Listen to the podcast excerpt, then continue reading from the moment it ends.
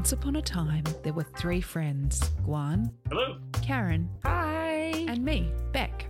We loved to sit in cafes, bouncing ideas off each other, collaborating on creative things, and sharing the stuff we were into. We called ourselves, completely unpretentiously, the Hive Mind. But as so often happens, the demands of life started to encroach, and it got harder and harder to meet up in person. What's a hive mind to do but find new ways to pick each other's brains? Welcome to the Hive Minded Podcast. Hello, and welcome to episode nine of the Hive Minded podcast. Today we are shaking things up again as we are wont to do. Guan's having the week off, and we are here with Kathleen Jennings Hello. and Karen Billhartz Hello. and me, Rebecca G. And we're going to be talking about the things that we are into at the moment. Kicking us off is Kathleen. What are you into at the moment, Kathleen? What am I into at the moment? Well, I have been into a lot of things. As I mentioned earlier, I've had a really busy couple of weeks and went to the theatre or a concert or the chamber orchestra or something every night for about nine days. So, but what I mm-hmm. thought I would talk about is a book called Words in Deep Blue by Cath Crowley. I don't know if you've come across that one. No. So on Twelfth Night, which we calculate by different calendars depending on which day suits me, either the fifth or the sixth of January, I have a Twelfth Night party at my house, and everyone brings along something to read out loud, five minutes worth, or a story to tell. And And for those who aren't familiar with the tradition of Twelfth Night, can you explain what that is? So the 12 days of Christmas actually begin on Christmas Day, the 25th, and then they continue until the Feast of Epiphany, which is when the wise men show up, I think. yes, the wise men show up. And that marks the traditional 12 days of Christmas. So in medieval Renaissance, Elizabethan England, you'd have that time of festivities that you'd go through, and at the end, you'd have, as usual, a great big party on the end, usually with revelry and food and Shakespeare writing plays especially for you, um, hence the play Twelfth Night. So I like to celebrate it in a fairly low key way just by leaving the guest list until the day before or sometimes the afternoon of, so it's self limiting. and then call everyone up and go, hey, come over, bring any leftover Christmas food you have and favourite book or something that you've been wanting to read. So this year's selection was really interesting. We got into food in fantasy novels and murder mystery, mm. food and murder mysteries, and into Australian history, including Gert. Mm-hmm. Someone brought along, Yeah. which I know you discussed before. And one of my friends, Alex Adsett, who's a literary agent up here, brought along Words in Deep Blue by Cath Crowley, which is apparently being hand sold with great avidness by all of the bookstores around Australia because it's actually. I know Guan was talking about reading 84 Charing Cross Road and those sorts of books mm. about books and books about people who mm. love books. So this is an Australian, contemporary Australian YA about people who love books and work in bookstores and loss and love and renegotiating friendships a year or two after finishing high school, but mostly about this lovely book shop called, I forget what the name of the bookstore is now, Howling Books, which So has, among other things, a let. It's fiction. People in it leave a lot of letters to each other inside books in the letter library, which is hmm. an area of the secondhand bookstore where you can't buy the books, but you can write in them. You can leave notes. You can have long term correspondence back and forth. So mostly it's in first person point of view of the two main characters, but it's interleaved with these moments in the letter library. So it's definitely a Australian an Australian young adult novel in feel, which may or may not bother people to varying degrees, but it's also got that real heart of a book of a story about bookstores and books, hmm. and it's really enchanting reading it because it's so recent. It's referring to a lot of books that I haven't got around to reading, like Cloud Atlas, to a lot of classics, but also name checking people like Kelly Link and so forth, and all those moments when you read a book about books where you think, yes, yes, you know what you're talking about. This is the correct book to recommend. So I'm probably talking through that book at the microphone now. That was one I wanted to mention because it was really enchanting and just one of those books that pulls in what you love, which I think can be tricky without feeling like it's a book that is solely name checking without giving you any feeling of what the books that they're talking about are about. I think it runs that risk risk occasionally, but I also think the Bridge to Terabithia does that No, it's a really sweet novel, and I cried a lot at the end. And oddly, because I know you were talking about 84 Charing Cross Road in the movie with Anne Bancroft, I mm. found that didn't really work for me as a movie because it's an epistolary novel about books and you just kind of wanted to be I wanted to be there in the words and not seeing the people. Mm. Oddly enough, this is a novel about books with a lot of epistolary segments. And halfway through I'm like, I want this to be made. Someone has to make this as a movie. I would so enjoy this. It would be one of those sweet Australian young adult movies in that kind of hating mm-hmm. Alison Ashley vein, but for older Yeah. people. Or looking for Alibrandi. Or looking for Alibrandi, that kind of feeling. I'm very much in that world, but with lots of books. So that was also nice to have a somewhat bookish main character who doesn't read fiction, prefers not to read fiction, uh, and is very sporty.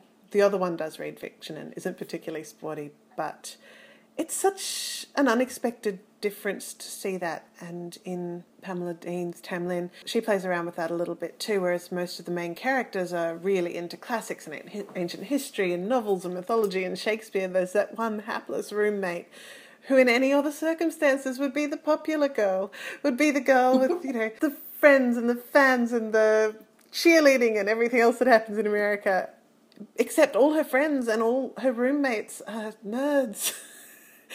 and they just wear her down and they nearly break her. And that Tam Lin was a bit of a wake up call to me not to actually mercilessly tease people who aren't into books because it is just as cruel as the other way around. So that was a nice difference in this case. And that I'm currently, I've just started watching Riverdale. I've only seen the first two episodes, but it had that interesting balance again of not making either just it's just about the sporty kids or the sporty kids are cruel and the bookish kids aren't there's a really interesting mixture of active and creative people in it so you've got the, the quiet bookish character who actually is very sporty and wants to be a cheerleader mm. you've got Archie, who's very good at football, but has just discovered that he's very good at songwriting as well and is trying to deal with how to balance fitting all that into his life in terms of time management, which was quite interesting. Also, the second episode, for some reason, reminded me of The Village by Shyamalan. I've heard mixed things about about Riverside. Riverside.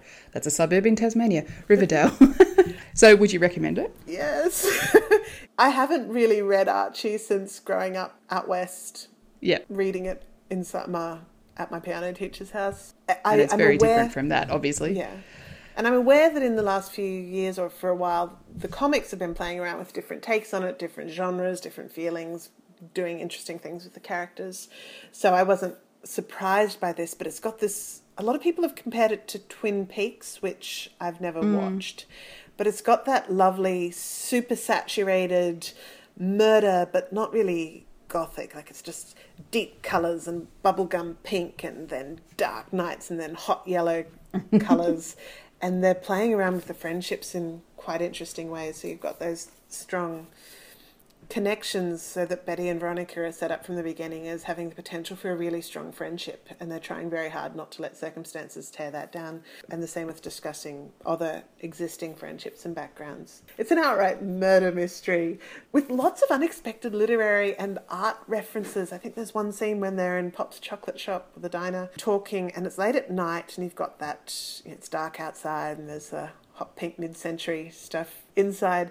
And Pop says to them, so it's just the Nighthawks here tonight, which is a reference to that painting Nighthawks of the two people at the counter mm. of a diner late at night. There's also a lot of other lit- literary references, which I don't know. Really... So I'm getting the sense, like from that and from the book that you were talking about, that you are a fan of little Easter eggs and things that make you go, "Oh, I know what they're talking about." I am. It can definitely be overdone. It can really be overdone yeah. and feel just like checklist or fan service or whatever. but I still yes. remember how fun it was watching Gilmore Girls with that mm. rapid fire pop culture conversations they always used to have and going, no, wait, I've read that book. That was a Lord of the Rings joke. What's happening? And that they don't explain what it is. They just mm. keep going because it makes sense to them. So, yeah. And it's yeah. kind of that rapid fire pop culture but existing mythology that they keep pulling into their conversations, which I yeah, it's just really mm. enchanting. So yes, I Riverdale is both awful and awesome, and I think very, very consciously so. So, just back to the book that you were talking about before, Words in Deep Blue. Words in Deep Blue by Cath Crowley. Yep. So, you were saying that it was being very eagerly sold by booksellers that you know. Is that right? I've, been, I've talked to people in Brisbane who have told me that it is popular with a number of bookstores in town whose staff like to press it into people's hands because it is also about the survival of bookstores and secondhand bookstores. Yeah. And So, so you know, if you're going to get this book, Words in Deep Blue, go into an actual bookshop and buy it, and the people in the bookshop will probably thank you. they will always think. Well, I hope they'll think. It's, it's, it's Well, they really- will, unless yes. they're really grumpy ones, and then you can just tell people that you met the Black Books bookstore. So it's always worth. Yes. it's very sad that at the moment this weekend was the last trading day for what I gather was an institution in Launceston and I hadn't mm. ever made it along to, but it was this big bookshop called Birchall's, which had books as well as just about anything else that you could want. So it was one of those sort of big, you know, had toys, had games, had all sorts of things. When I said, "Is it like Dymocks in Sydney in the city?" to a friend, he was like, "Oh, kind of, but it's hard to describe. It's more than that." And that shut down. And hmm. I don't know that there are actually. I haven't stumbled across any other bookshops here, so it's quite sort of sad in a way. So hmm. yes, definitely go and support local bookshops if you can. And two, two, one way to do that, or two ways to do that. Well, One is to cultivate a relationship with whoever runs their Twitter, so that when you're on Twitter talking about books, copy them in. And I have got to the point with one bookstore where I, you know I'm I was on Twitter and go, "Can you order this book for me?" By the way, because we've been having a big Twitter conversation about books, and and now it's at the point where one uh, Pulp Fiction books, the owner occasionally just orders books and tells me he's ordered them in my name come in and he's got very good taste and he knows mine. And the other was at the Australian Fairy Tale Society local Brisbane branch. We had our meeting at Avid Reader Bookstore in Brisbane the other week, and I was giving a presentation on adapting fairy tales. So I was not paying attention to anything else that was happening around me. I was focused on the task at hand. And then when I sat down and looked sideways in the interval or in the interim while I had been sitting there talking while we were all discussing the history of Sleeping Beauty. The staff had come out and put out a table and got all the fairy tale books in the shop and made a beautiful Wow. display right next to us. So I bought That is good work. yes, I bought a gorgeous edition of Hans Christian Andersen. It's like long and little. and It's got that sort of Bible sort of paper and a ribbon bookmark and gold mm. edges. You can just carry it with you and refer to it. It's kind of the opposite of a Bernard Black bookshop, isn't it? Very much so.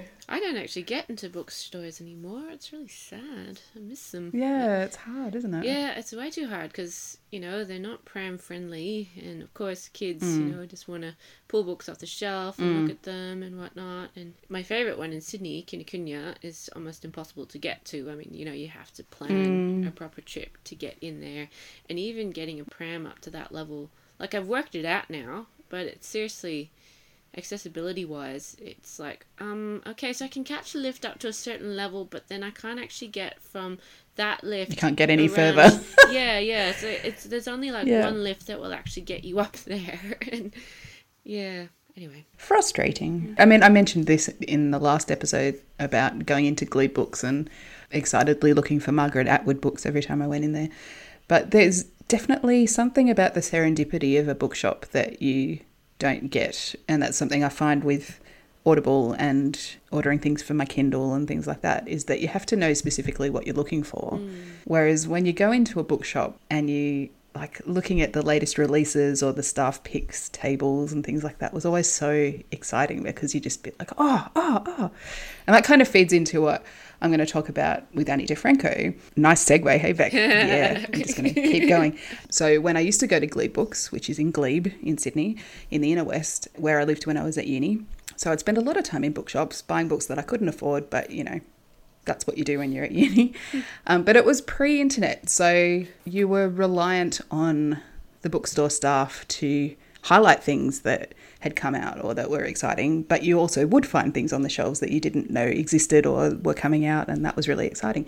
And similar to Ani DiFranco, who's one of my favourite music artists, she's someone who I connected with when I was at uni again, as many young women do, because she's that passionate, political, fiery folk singer who taps into all sorts of emotional truths and realities for women, but also, yeah, the world around us. She's very passionate about the area that she lived in, Buffalo, mm-hmm. New York.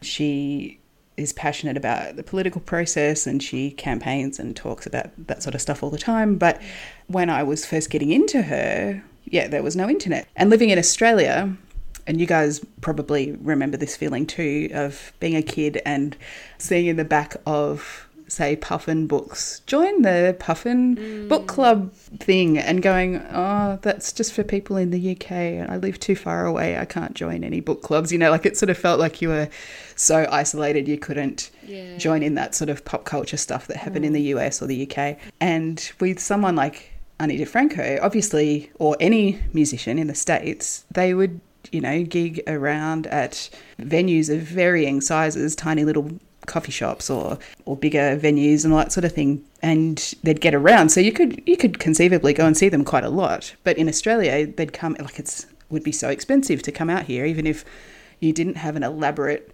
stadium show and it was just you and your guitar and a microphone like mm. that it's still expensive to get out here. Yeah she didn't actually so, come out here until we went to see her that year. When was that? It was like 2009 or something no, she'd been here before that. Oh, okay, right. Yeah, because I I had seen her before that, but she didn't. She wasn't frequent. Mm. It was Aimee Mann who had never come out before. Oh yes, of course. Till did yeah. Was she out? I missed her. yeah, she was. Probably before I knew who she was. so the thing that inspired me about Ani DiFranco was partly her DIY kind of aesthetic. It was just like I'm going to start my own record label. Mm. She called it Righteous Babe Records. I'm the little folk singer. I'm going to make the music that I want to make on my own terms. I'm going to say what I want to say. It's going to be raw and gritty and sometimes offensive, and I don't care. And, you know, sometimes it'll be ballads, sometimes it'll be spoken word. You know, like it was just sort of a bit of everything. I don't know, I just admired that so much. And also at the time, having been, you know, studying theatre and very much in that kind of do it yourself, let's put on a show kind of thing, it, it just sort of fed into that. Yeah, I guess also being at the uni age where you're sort of awakened to different worldviews and different things and adult themes. Warning, adult themes. Mm-hmm. She was introduced to me by a couple of friends who, at the time, both fought over which one of them actually introduced her to me. But I'll always associate her with my friend Georgia, who was just, and she still is, a very passionate, emotional, fiery kind of person. And so, yeah, those two personalities of Ani DiFranco and Georgia will always be linked. The thing that's been interesting in Ani's um, evolution, I guess, and one of her albums is actually called Evolve, where she explores this sort of thing, is how she's gone from the angry young woman, which I guess is not really what she was, but the label that was often given to her in 1990 with her first album, um, where she's sort of talking about relationships and love and abortions and complications with life and all that sort of stuff, and and being someone who doesn't easily fit into a mold. And as she's grown up, or a, matured, I suppose, over the years, and she's explored her sexuality, and she's gotten married, and she's had a kid, and you know all these different sort of things. How her music has changed as a um, result of that. So she's gone from being just her and a guitar, and she just makes some incredible music with just her and a guitar, to much bigger sounds, to different sort of sounds. She even did a collaboration with Prince on one of her albums, which was just oh, such a heartbreaking song. It's beautiful. Yeah, there's it's such a wide body of work. If you go to her website, which I'll link to in the show notes. You can just check out all the stuff there. And there is a great album, which the reason why I, I decided to start talking about her was a few weeks ago. I was in Malaysia at my dad's place and I couldn't decide this is way too much detail, but I'll tell you anyway. I couldn't decide which music to load onto my phone, and because I've got a ridiculously small memory on my phone, I couldn't take everything. And so I thought, oh, I'll subscribe to Apple Music for a while, and that'll be good. And then was like, oh, there's all this Ani DiFranco music there. And I hadn't been keeping up with it because, kind of like I was saying before about how my connection with her predated the internet, I kind of forgot that. Mm. I could find her on the internet, you know what I mean? Like because she'd been this sort of magical folk singing nymph that was out there in the world just making stuff happen and I'd stumble across it eventually and then I went to her website and was like, "Oh man, there's all this stuff that I haven't oh. She did like a sort of best of, I guess, called Canon. And that's if you don't know where to start with Ani DiFranco, that is a brilliant place like and I just sat there and listened to it from beginning to end without doing anything else, which is really rare these days mm. because I tend to, you know, you're always multitasking or looking at your phone or doing this or that. But I just sort of lay there in this strange place in Malaysia, you know, feeling a bit discombobulated and just listen to all this music from my youth. And oh, it was just, it was just beautiful. Um, and my other favorite album of hers is, I mean, they're all, they've all got gems on them, but Reveling Reckoning is one of my favorites mm. because that came out, it was a double album and she decided to make one disc um, with what a certain mood and the other disc with another mood, and and it's just oh, that's another epic that I can listen to from beginning to end without doing anything else. I could, yeah. So I know Karen has seen and, and is a fan of Ani DiFranco's because we've been to her concert together. Kathleen, do you know her music at all? I know her name, but not her music, at least not to conjure up in my mind. I missed pretty much most popular culture before I went, predated 1970. I was fine on um, until I went to boarding school and uni, and then I always, being pre-internet, relied on friends to introduce me to things. Yep. So, got one friend yep. up here, Deb, who introduced me to um, the Decemberists and Belle and Sebastian and all those sorts of people. Mm. And now, occasionally, friends in the states, small beer press people, they'll send me out care packages occasionally with CDs in it from local bands, which are great. But um, yeah. none of them have introduced me to Ani DiFranco. Well, I mean, she wasn't the sort of she was. I guess not. She was. She was never mainstream, and I guess uh, in certain corners, people would just be like, "How do you not know Ani DiFranco?" But she's. I think there'd be the majority of people would not really know who she was, even though she's know, so prolific yeah. and you know of her. I know of her yeah. in the way that if people say in a book she was the sort of girl who listened to Ani DiFranco. I know what they mean. Right. And the same yeah. as go, sort of yeah. guy who read Ayn, Ayn Rand. you, you, sort of know yeah, what they're trying to conjure up. They're summing that up. Yeah, yeah, exactly. I, which suggests I would have loved her. so yeah, I think you probably would have. She does a lot of wordplay. She's into words. Like she's not. Her music is inter- interesting, and the lyrics are interesting too and the stories behind the songs are interesting. But yeah, going to one of her gigs at the Metro, and it was the best, one of the best gigs I've ever been to actually, because I was right up against the stage. She was on her own and so tiny, like she's really small and wears massive stacked shoes and stomps around and like her she's tiny but her personality is huge. But I remember just thinking I could reach out and touch her hmm. and my life would be complete. and it was it was just what like I I beyond you know the boy bands that I loved when I was 12 and 13 like I was never that hugely emotionally engaged with a performer but being that close to her I was just like totally in love and the whole room was totally in love. But my friend Brett and I were sitting in the the laneway outside the metro waiting to go in and he was like I feel so out of place because he was just like the only guy there. And I said, I feel pretty out of place too because I was wearing normal shoes. And the entire lane was full of girls with ripped leggings and, and skirts and chunky boots or Doc Martens and shaved heads and many piercings and tats. And I was just like, I feel so normal and like vanilla compared to all of these awesome looking people.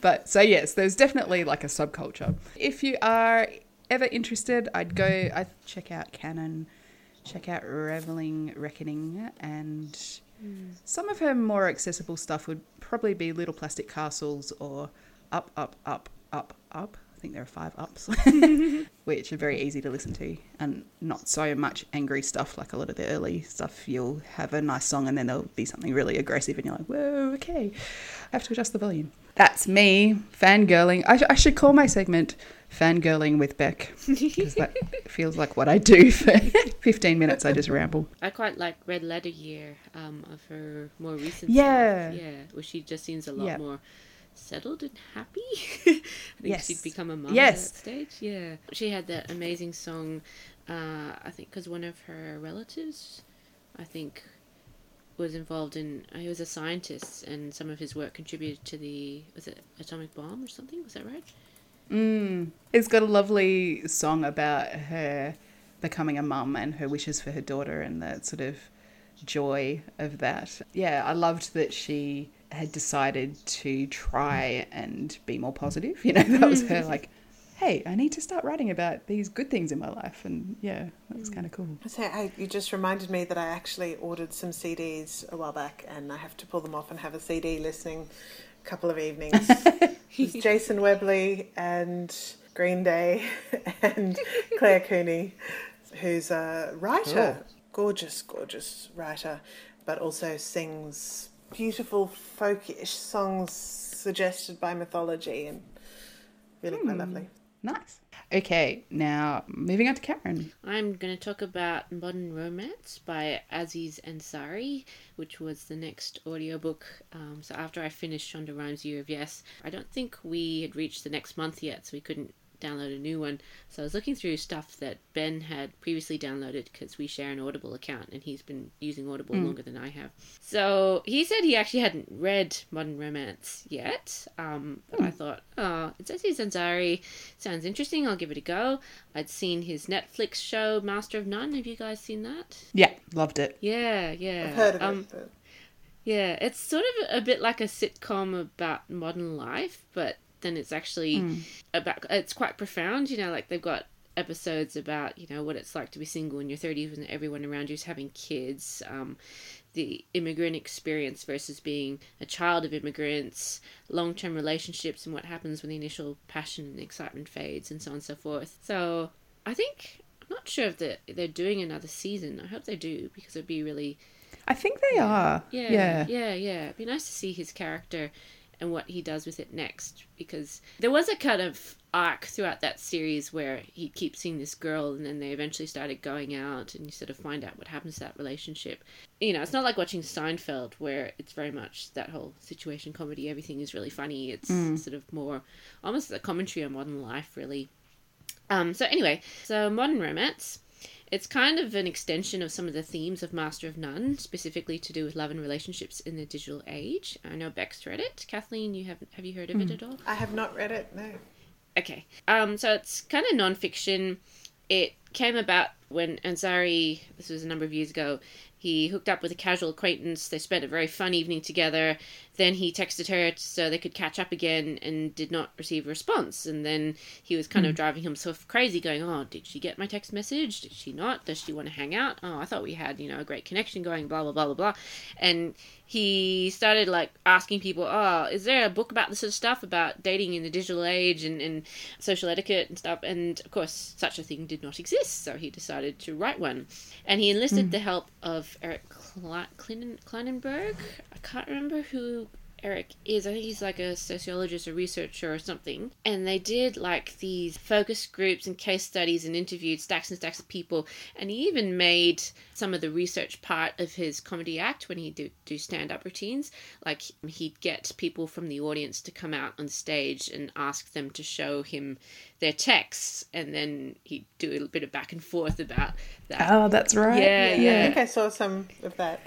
Ah, okay. Wow, that'd be really interesting to see. I'll have to like look up YouTube. Oh, yeah. He's on, he, it's on Netflix. Oh, Netflix. Yeah. Oh, which one yeah, is yeah. it? So if you look up his, I can't remember which one, but I was watching his one of his stand-ups and then, oh, this must be what he was talking about from the book. Yeah. I'm gonna have to look into that. That'd be yeah. Hmm. And he'd also get people um, to show them show him their dating profile as well, and so that was really interesting. Yeah, so it's just this fascinating portrait of dating in a postmodern age, and I really like that he goes into some of the history as well, and you just see how much has changed. There's a bunch of things that struck me about the book. So as I was saying, the comparison between then and now. Um, so he he went and he talked to a bunch of people in a nursing home in, in New York, and he he found it interesting that most people when they got married, they married someone who was local, like you know who lived down the hall or across the road or you know down the block or something like that. Um, and these days, it's so different because people tend to marry later. Um, they meet people through college. Uh, they meet people through online dating. So the net is cast so much further, and also the pool of potential mates is so much larger because of things like the internet. And I found it fascinating that a lot of the older generation, like even though they had quite successful marriages and they, they you know were married for quite a long time and they would say yes I do really love my spouse they were still kind of a little bit envious of the younger generation and just that choice and, and they said oh if I had to do it again I wouldn't have necessarily chosen this person to be my partner so I thought that was really interesting um, so that is my second observation about choice. He had this whole chapter on choice, which was so fascinating. He interviews Barry Schwartz, who's done a lot of research into um, choice and decision making. So that whole thing of if you've got too much choice, at least indecision, and also when the online dating companies do their algorithms, like at first they were showing people what they wanted. You know, like a guy would say, "Oh, I want you know a brunette who's like five foot four and into basketball." You know, I don't know, something like that. Maybe not basketball. Um, and so they would apply these filters. oh, I don't know, likes watching basketball. So they apply these filters and then be mystified because people weren't actually getting together, and it's because often people don't know what they want until they see it.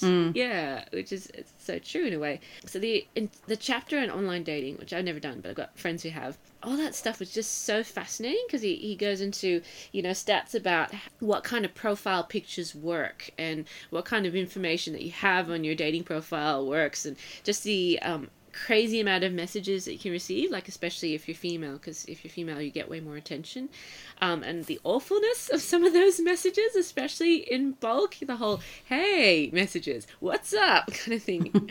um, yeah, and then how Tinder, which I knew nothing about, like I thought it was a hookup app, right? But Tinder sort of has turned everything upside down and made it more like the way that you would meet people in the real world, world because it would show you, you know, people nearby, and then they'd make it like a game because it's the whole you know you swipe right swipe left depending on not whether you're mm. interested. But the game changer was that you could only talk to people who were interested in you as well. So and i thought it was really interesting that i think at the end of that chapter or maybe it was a bit later in the book. Ansari talked about how he changed his own strategy because I think when he was younger, he was aiming for quantity, trying to meet as many new women as possible and going on stacks of first dates.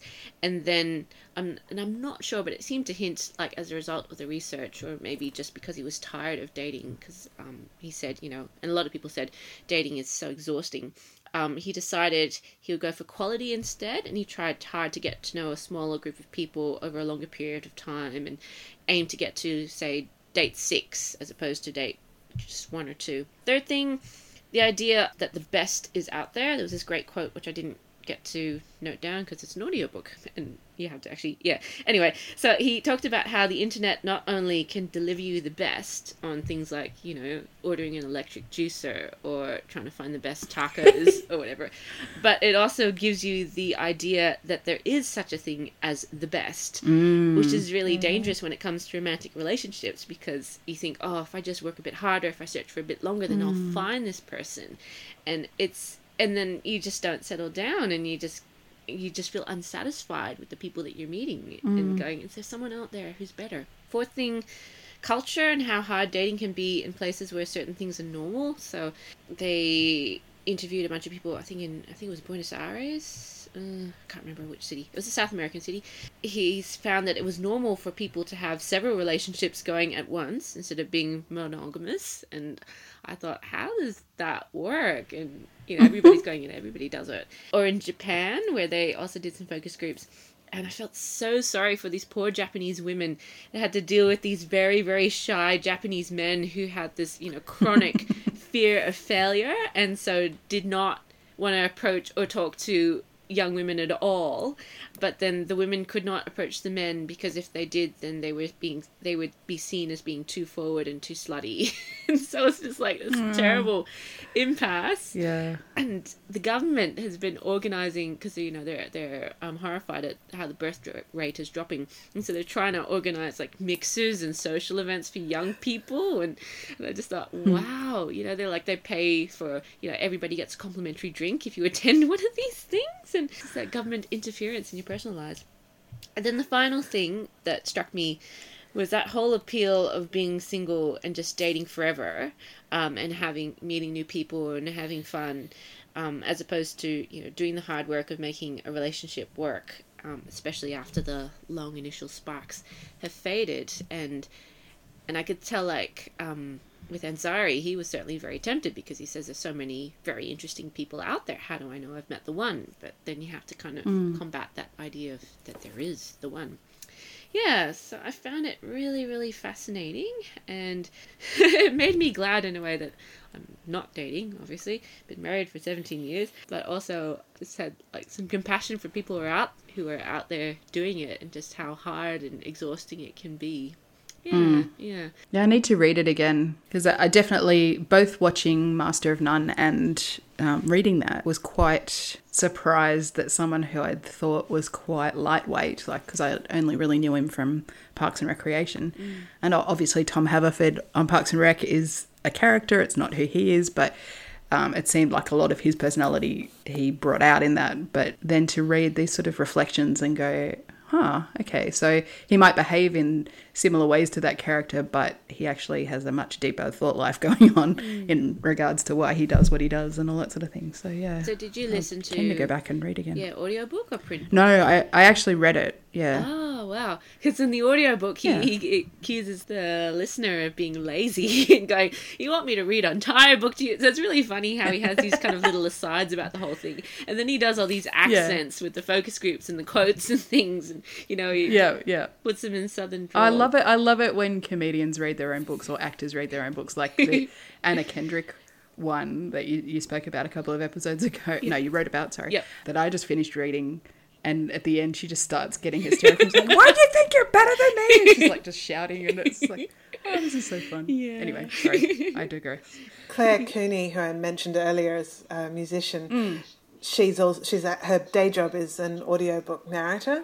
So it's so fun, sort of watching over her shoulder on Facebook at the latest thing she's reading, or the strange things that happen in this book, or what she's getting out of a book that she thought was going to be quite lightweight, or how to pronounce it. But then she got to do the audiobook of her own book recently, so I'm looking forward. I Oh, think it might be out now. Bone Swans of Amandale. It's very lovely. Hmm. Oh, that's a cool title. Fairy tales. I always like audiobooks, like particularly if it's a non-fiction one that are read by the person who wrote them, mm. unless they're a terrible reader, in which case, yeah, they're probably wise to get someone else to read them. But so it disappoints me, for example, that some of Brene Brown's books aren't read by her because I'm like, oh, but she's so great to listen to. I'm keen to get Neil Gaiman's Norse mythology because he's mm. so good at reading. And I thought, mm. yeah, that'll be a good one to listen to as I drive around the place Yeah. someone like Ansari would be really entertaining to listen to because he's so animated, like his style. I'm interested to read that one as well, Modern Love. If That's what it's called, isn't it? Modern Love? Uh, modern romance. Modern Romance. Because um, it is, it's not like Tinder is something that I'm used to being around people who have a couple drinks after work and like, all right, let's sign you up for Tinder. Everyone yeah. get out their apps. We're going to go through and be judgmental as a group. Oh, That's that whole game mentality, isn't it? People just like It doing is, that. yeah. yeah. It's interesting. I, I haven't ever signed up for it, and the sort of earlier dating sites like um, RSVP and things like that, because I just thought, I yeah, I know there's uh, at least one listener who has, and she said at the time she found it quite frustrating because it would make her very judgmental, and she didn't like judging someone on their spelling or grammar when they might actually be a really nice person, but you've kind of automatically dismissed them as being not worth it because they can't spell or you know. Yep. the woman who spelt who H double zero. Yes. He tells that story, and and so the guy kept trying to get her to write who, going surely she knows how to spell this this three letter word, but she couldn't, and then that just ruined everything. yeah. But, I mean, I guess there are some things that are deal breakers, aren't there? and for word people, maybe spelling is one of those things. Mm-hmm. it is funny what people get judgmental about sitting there. I went and saw Bridget Jones' Baby with a friend from uni, and then afterwards she got out, she had a glass of wine and got out her profile, and yes, was being very judgmental, but it's it's kind of fun. and I know, it is, isn't it? I have done- about it. I have done online dating. Yeah. I've always found it. It's briefly amusing, and then the worst thing for me is that it absolutely brings out that worst part of the inability to self-edit. Like, it's completely impossible to be objective about your own profile. You're like, what have I written? Yes. Do I sound like a psychotic killer? Probably. Better I not put know. the photo up of me with 20 cats. Yes. Yeah. Maybe he's looking for someone with 20 cats. which case, here's my number. it takes up so much mental space and bandwidth. But um, yes, Yes. exactly. Like yeah. yeah. Ansari says that like you could do, make it a full time job just looking after your dating Yeah, profile yeah. and responding to messages. Yeah. I do know multiple people who've been quite deliberate about it, both religious and non-religious backgrounds, um, who have gotten married through Tinder, mm. through other dating profiles and other things. So. Mm. Yeah, I, I've know I know a few people who have successfully negotiated it all and and have very solid marriages now. So I mean, mm. obviously it does work because it's a thing Yep. that isn't going away. So um, And the stigma is disappearing as well.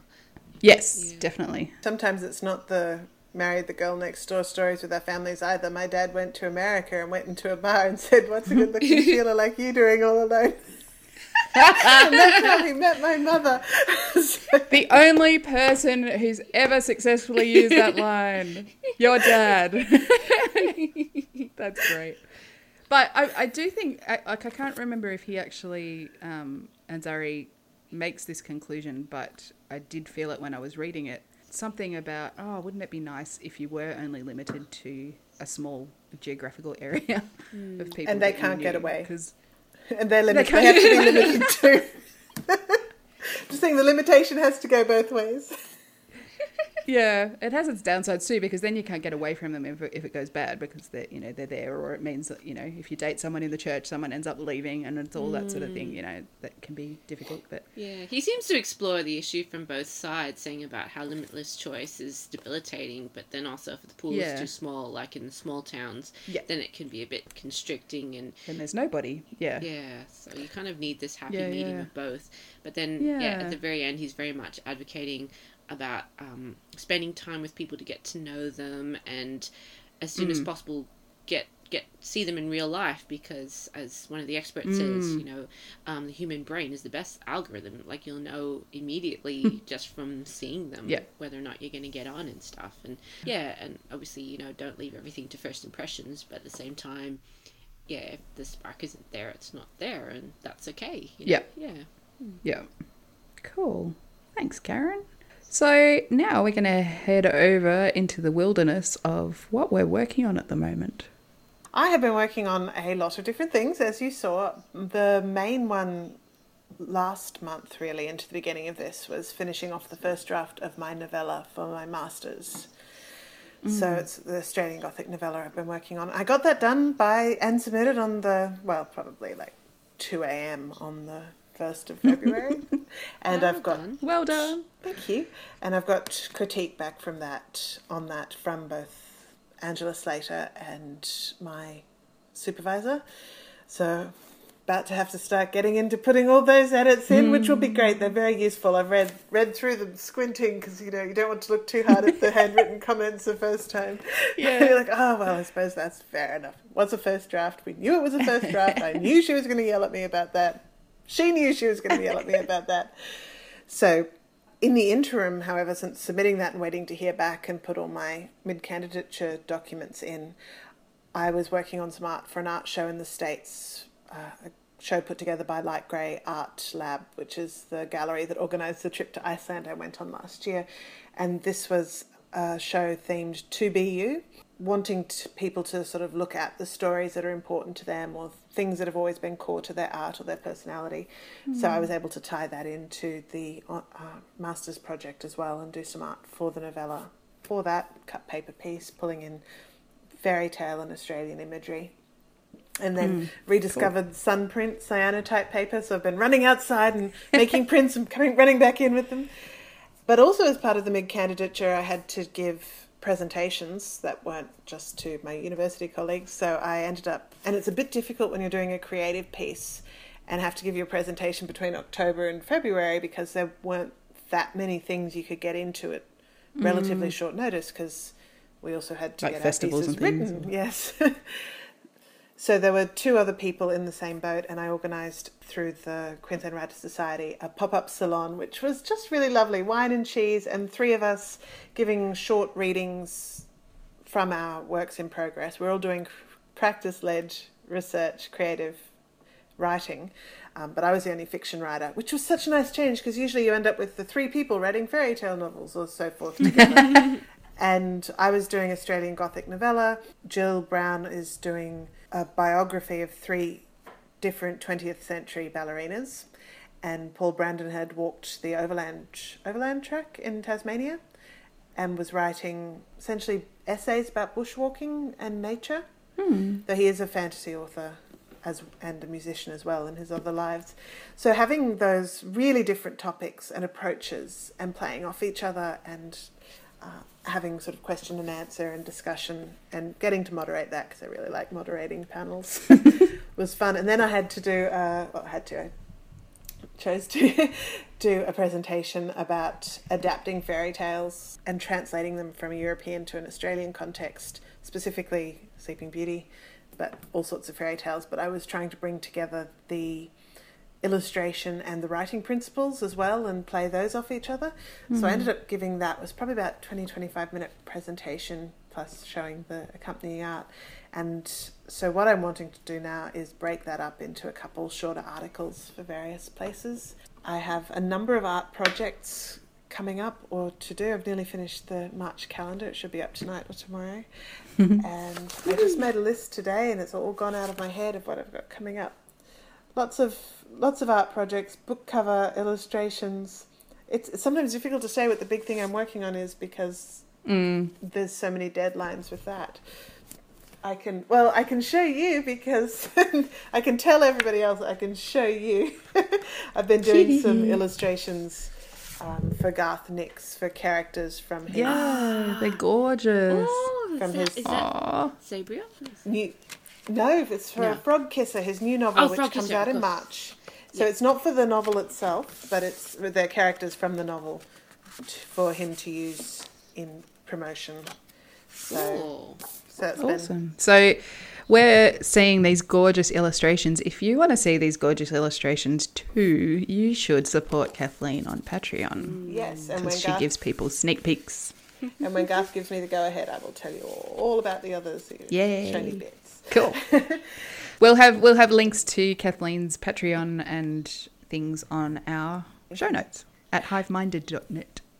So a lot of what I've been working on really is just how to balance everything that I'm working on. Mm. And I've talked to you previously about getting everything done and in the last month or two I've had to start going, okay, what is a reasonable number of hours for me to spend working and call it a working day and started with Yep. four hours and it's gone up to a lot more than that of actually typing, of actually doing art and checking that Yeah. off. The first time I tried it, it took me until about one in the morning to finish four hours. By now, I can get six, seven hours done if I don't have errands to run. It's very hard as a, a creative worker. It's, mm. I suppose, hard to compartmentalize those things or to even estimate how long something's going to take when you have to factor that sort of stuff in. What's your, what do you find your stamina is like? Can you do reasonable stretches in one sitting or you have to do a little bit and then go do something else and then, I can do reasonable stretches of art. Writing mm. six six hours of writing or editing is incredible mental strain. Actually, I can build up to it. I can do it. I'm aware that I'm getting better at it. But art, there is a lot of thinking and reading early on. But then after that, not to suggest it's mechanical at all, but it's it's the flow. It's the hands. I like to think I've trained my hand enough that I'm getting closer to seeing on the page what I see in my mind. So while I'm doing that, I'll often have a TV show or a podcast going on in the Yeah. background, just something that I don't have to have my eyes on. I've been working through Ripper Street, which was a bit too exciting, so I'm back on Forensic Files. I know, isn't it, isn't it terrible when you pick the wrong thing and then you sit down to work and you're just like, but I can't do both at the same time. Ah. Mm. but it's been really great getting to six or so hours, knowing that after that long sitting, like actually sitting and drawing or working, my back will start mm. to give way. I'll have mm-hmm. done an hour or two of admin. I might have had you know a meeting doing this or something. Um, and just to be able to stop after that. And I'm really unfamiliar with the concept of evenings because you know, uni, who has it? you know who has evenings off at uni? You're always working the night before, and the rest of the time it's party in the hallway. and then I was working full time and doing art and writing in the evenings. So I'd never had evenings off, and now now I've got evenings off, but I have had to work yeah. out what to do with them, which was watch TV yeah. shows with subtitles, so I couldn't do anything else. And now I'm going to be tutoring two subjects for uni, so my evenings oh. are full again of brushing up on grammar. Kathleen. Out. Thanks, Kathleen. well, see that that makes up for me because I haven't got a heap to talk about, so that's okay. Like, yeah. um, so I'm very excited to say that I submitted something to the Westbury Fairy. As I mentioned last episode, and it was a piece of flash fiction, so it wasn't a full short story, but I felt excited that I had actually finished something, worked on it, sent it off. So regardless of what happens with it, that feels like a very exciting thing mm, to have done. That's great. Um, tonight, this is a really small thing, and especially for someone like Karen who cannot be without a yarn project hmm. or she starts to go batty. Yeah. Um, tonight I started crocheting again. Since moving here, so we've been here in Tassie for six months, and it was a pretty significant upheaval. Obviously, moving into state is a pretty big thing. Um, and I just assumed that I'd be able to pick up everything where I left off, but I've found that my making mojo has been seriously lacking. So, mm. whereas I used to sew or crochet or do something with um, creative with my hands um, almost every day, I have not for about six months. So, last week I made a handbag. I sewed a handbag, which was super exciting. And tonight I started knitting, uh, crocheting myself a beanie. So, um, it's very exciting that the those sort of handmade things are starting to flow again. Um, and yeah, that's what I'm doing. That's yeah. Wonderful. So Karen, yeah. how about you? Uh, I wrote an article for GoTherefore.com. I don't know when it's going up. It was about growth group stuff because the project I worked on last year, the Growth Group Notebook, has just come out, which is very, very exciting. And yeah, I it got, looks great. Yeah, I got my own copy. It's hardcover. It's really nicely done. I don't know who did the design work on the um, interiors Joy covers. Oh, was it Joy? I think so. I well, know. she posted something about working on it. So oh, okay, that's great. Oh, I love Joy's work. Yeah, really nice.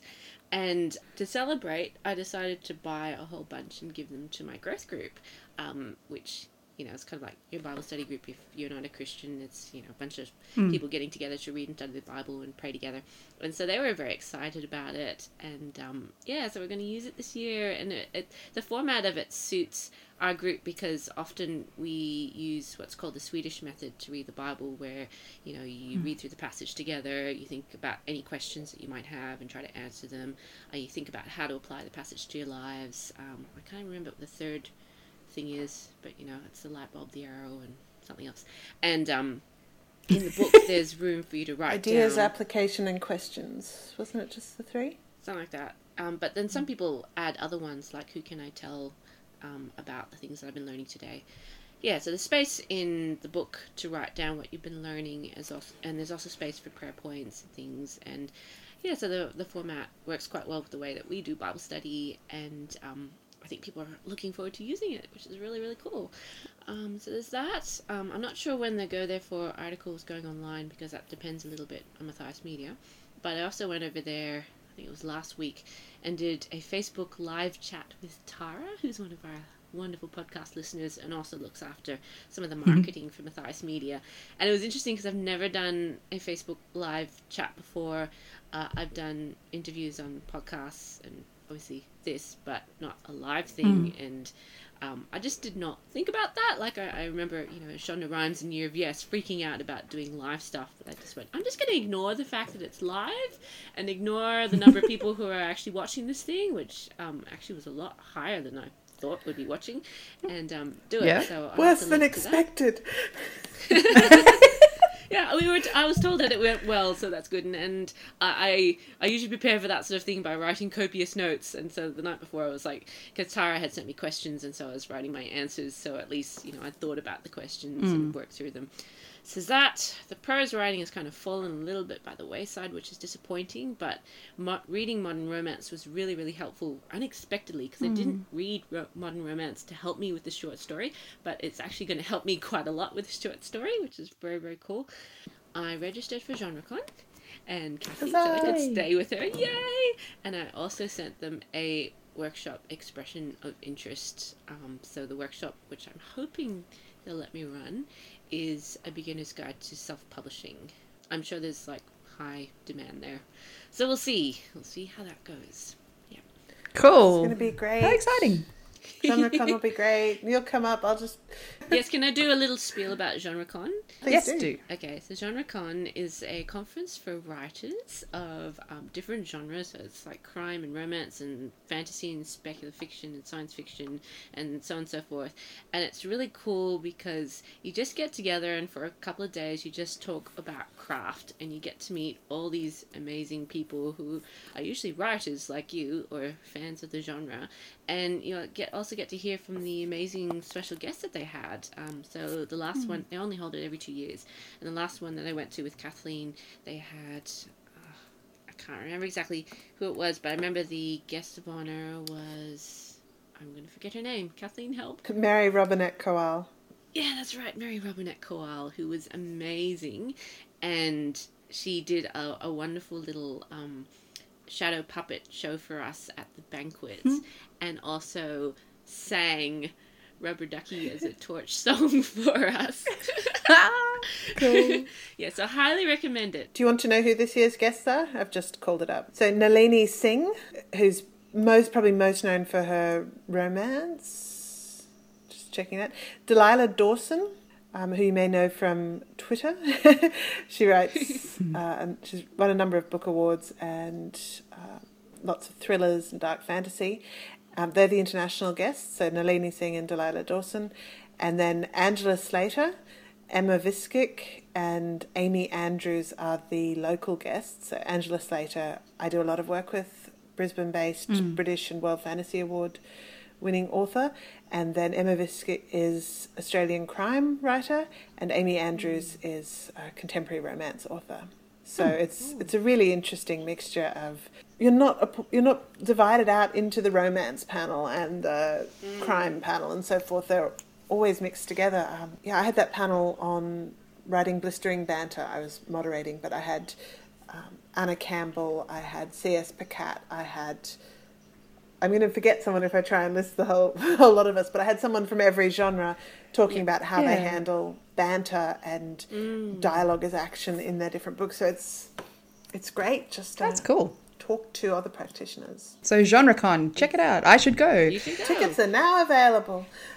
Tickets are now available, and and if we had sponsors, no, they couldn't sponsor us because they're probably looking for sponsorship. um, so If you would like to sponsor either GenreCon or us, send us money or donuts, no money. Thanks for joining us for episode nine. We will be back in a couple of weeks. Check out our show notes at hiveminded.net. We put a lot of work into that, um, just get it, giving you links and things, and Karen puts them up every fortnight, which is great. Thank you, Karen. And it's been a lovely, however long it's been, talking with you ladies. So good night, Good night. good night. Thank you for having me. and thanks for listening. Goodbye, everyone.